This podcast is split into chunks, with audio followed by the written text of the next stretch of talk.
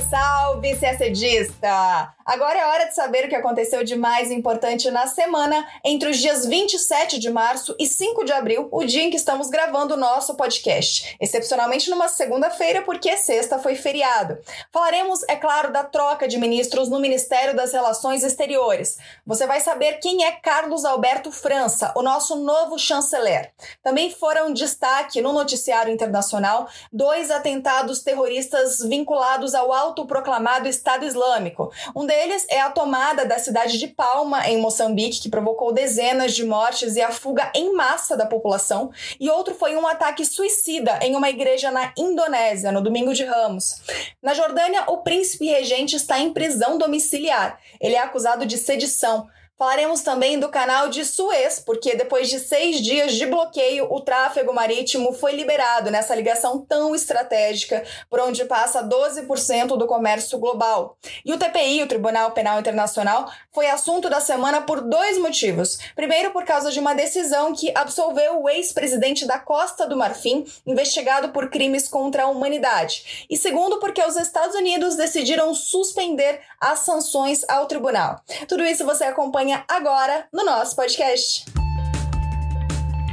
Começamos falando da troca de comando no Ministério das Relações Exteriores. O então ministro Ernesto Araújo pediu demissão do cargo na segunda-feira, dia 29 de março. A saída de Ernesto ocorreu depois de uma intensa pressão de senadores e deputados, inclusive dos presidentes da Câmara, Arthur Lira, e do Senado, Rodrigo Pacheco.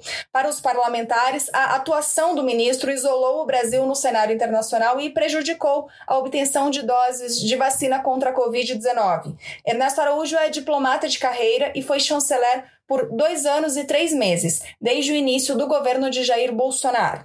O sucessor de Ernesto é Carlos Alberto Franco França, também diplomata de carreira. O novo ministro das Relações Exteriores conheceu o presidente Jair Bolsonaro quando chefiava o cerimonial da presidência da República. Depois, França passou a comandar a assessoria especial da presidência, seu último cargo antes de ser chamado para comandar o Ministério das Relações Exteriores. O último posto de França no exterior foi como ministro conselheiro na Embaixada de La Paz. As relações Brasil-Bolívia, inclusive, foram tema do trabalho de França no curso de altos estudos do Instituto Rio Branco. A tese era sobre a possibilidade de erguer usinas hidrelétricas binacionais na fronteira com a Bolívia. Em 2019, França foi promovido a ministro de primeira classe, embaixador, mas ainda não chefiou nenhuma embaixada no exterior. Além de La Paz, França já serviu em Assunção e Washington. A gente fala agora da tragédia em Moçambique. No dia 27 de março, sábado, extremistas tomaram a cidade de Palma, no norte de Moçambique, na região de Cabo Delgado. O autoproclamado Estado Islâmico assumiu a autoria dos ataques que começaram na semana anterior.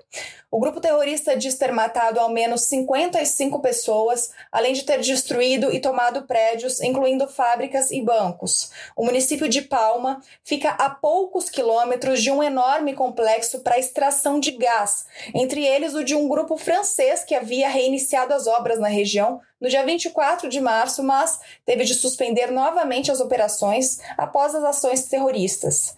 Desde 2017, os extremistas da Al-Shabaab, que juraram fidelidade ao autoproclamado Estado Islâmico, têm saqueado vilarejos e cidades em diferentes províncias no norte de Moçambique, o que provocou a fuga de cerca de 670 mil pessoas, segundo a ONU.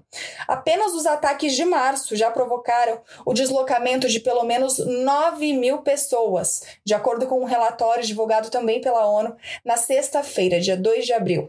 Um documento da Acnur, a agência da ONU para Refugiados, divulgado há duas semanas, relata a ocorrência de mulheres e meninas sequestradas, forçadas a se casarem e, em alguns casos, estupradas ou submetidas a outras formas de violência sexual.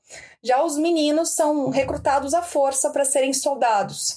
Especialistas de ONGs como a Anistia Internacional, que acompanham a situação de Moçambique há um bom tempo, afirmam que o abandono do Estado na região foi um terreno fértil para que os insurgentes se estabelecessem. Desde a independência de Moçambique, em 1975, a população de Cabo Delgado foi ignorada pelo governo central. De acordo com esses especialistas, o que acabou fazendo o conflito estourar nesses últimos três anos foi quando o governo descobriu a existência das reservas reservas de gás e começou a explorá-las, só que sem oferecer desenvolvimento econômico e social para os moradores da região.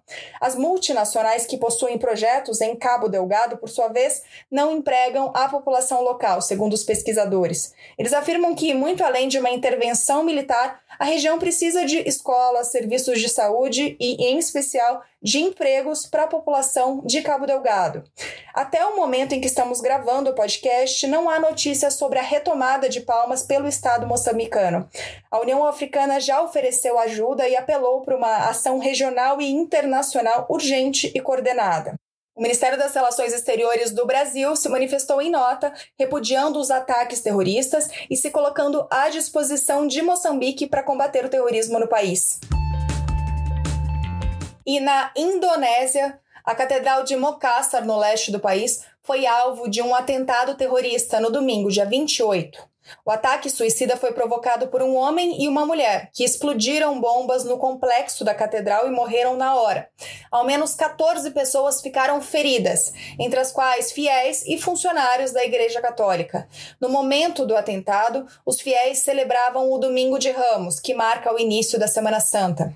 Segundo as autoridades locais, os terroristas que morreram no atentado suicida eram do grupo JAD, ligado ao autoproclamado Estado Islâmico. Esse mesmo grupo cometeu um atentado com bomba nas Filipinas em 2019, também contra uma igreja católica e que provocou a morte de 21 pessoas. Igrejas católicas têm sido alvo de extremistas na Indonésia, que é o maior país de maioria muçulmana. Em 2018, terroristas suicidas explodiram bombas durante missas em diferentes igrejas da maior cidade da Indonésia, Surabaya, causando 12 mortes. O Ministério das Relações Exteriores brasileiro também se manifestou sobre esse atentado. Segue um trecho da nota.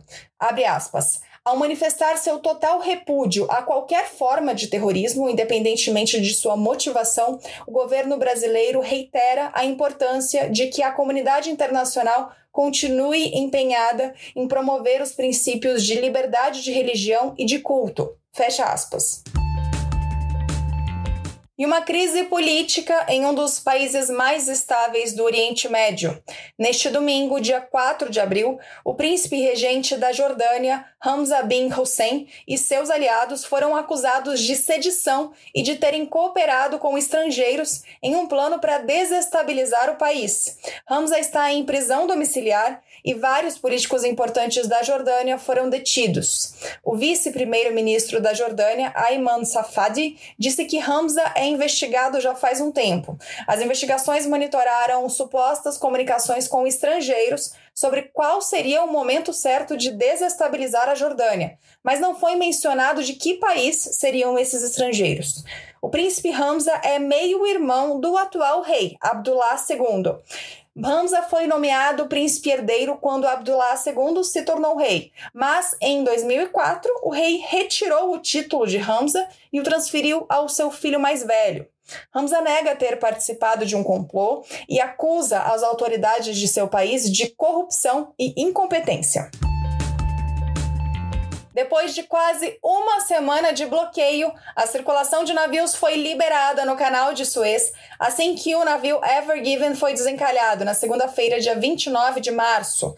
Com a ajuda de 13 rebocadores e da maré alta, a embarcação voltou a flutuar. Cerca de 30 mil metros cúbicos de areia foram retirados para desencalhar o navio.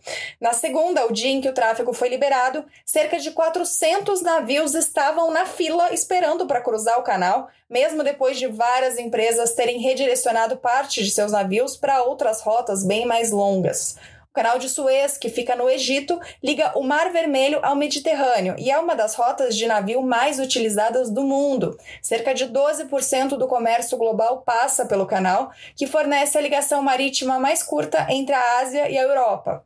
A alternativa é dar a volta em toda a África pelo Cabo da Boa Esperança, o que faz o trajeto entre os portos do Golfo e de Londres ter o dobro da distância, o que significa uma ou até duas semanas de viagem a mais. Para que o comércio não parasse, muitos navios tiveram que encarar esse caminho. Nesta quarta-feira, dia 31 de março, o Tribunal Penal Internacional confirmou a absolvição do ex-presidente da Costa do Marfim, Laurent Gbagbo. Ele era investigado por crimes contra a humanidade. Os juízes rejeitaram o recurso da Procuradora-Geral e confirmaram a decisão em primeira instância que havia indeferido o caso contra Gbagbo em 2019.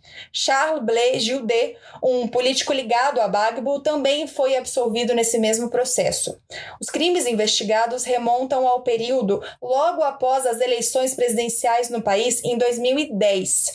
Laurent Gbagbo, então presidente, se recusou a reconhecer a vitória de seu adversário, o atual presidente da Costa do Marfim, Alassane Ouattara. Chegou ao ponto em que tanto Gbagbo quanto Ouattara realizaram cerimônias de posse. Depois de um impasse que durou alguns meses, as forças que apoiavam o presidente Ouattara capturaram Gbagbo. Por causa da crise, mais de 3 mil pessoas foram mortas no país. Na decisão, os magistrados afirmaram que não há provas suficientes que liguem os dois políticos às mortes. Os dois sempre declararam inocência. E outra notícia importante sobre o TPI. Na sexta-feira, dia 2, o governo norte-americano suspendeu as sanções impostas pela administração do ex-presidente Donald Trump à procuradora do TPI, Fatou Bensouda. Os Estados Unidos haviam aplicado sanções financeiras e proibição de visto a Bensouda desde que a procuradora deu início a uma investigação sobre possíveis crimes de guerra e contra a humanidade supostamente cometidos por militares norte-americanos no Afeganistão. O tribunal voltou a ser alvo de crítica dos Estados Unidos recentemente ao abrir uma investigação sobre supostos crimes de guerra em territórios palestinos cometidos supostamente por Israel.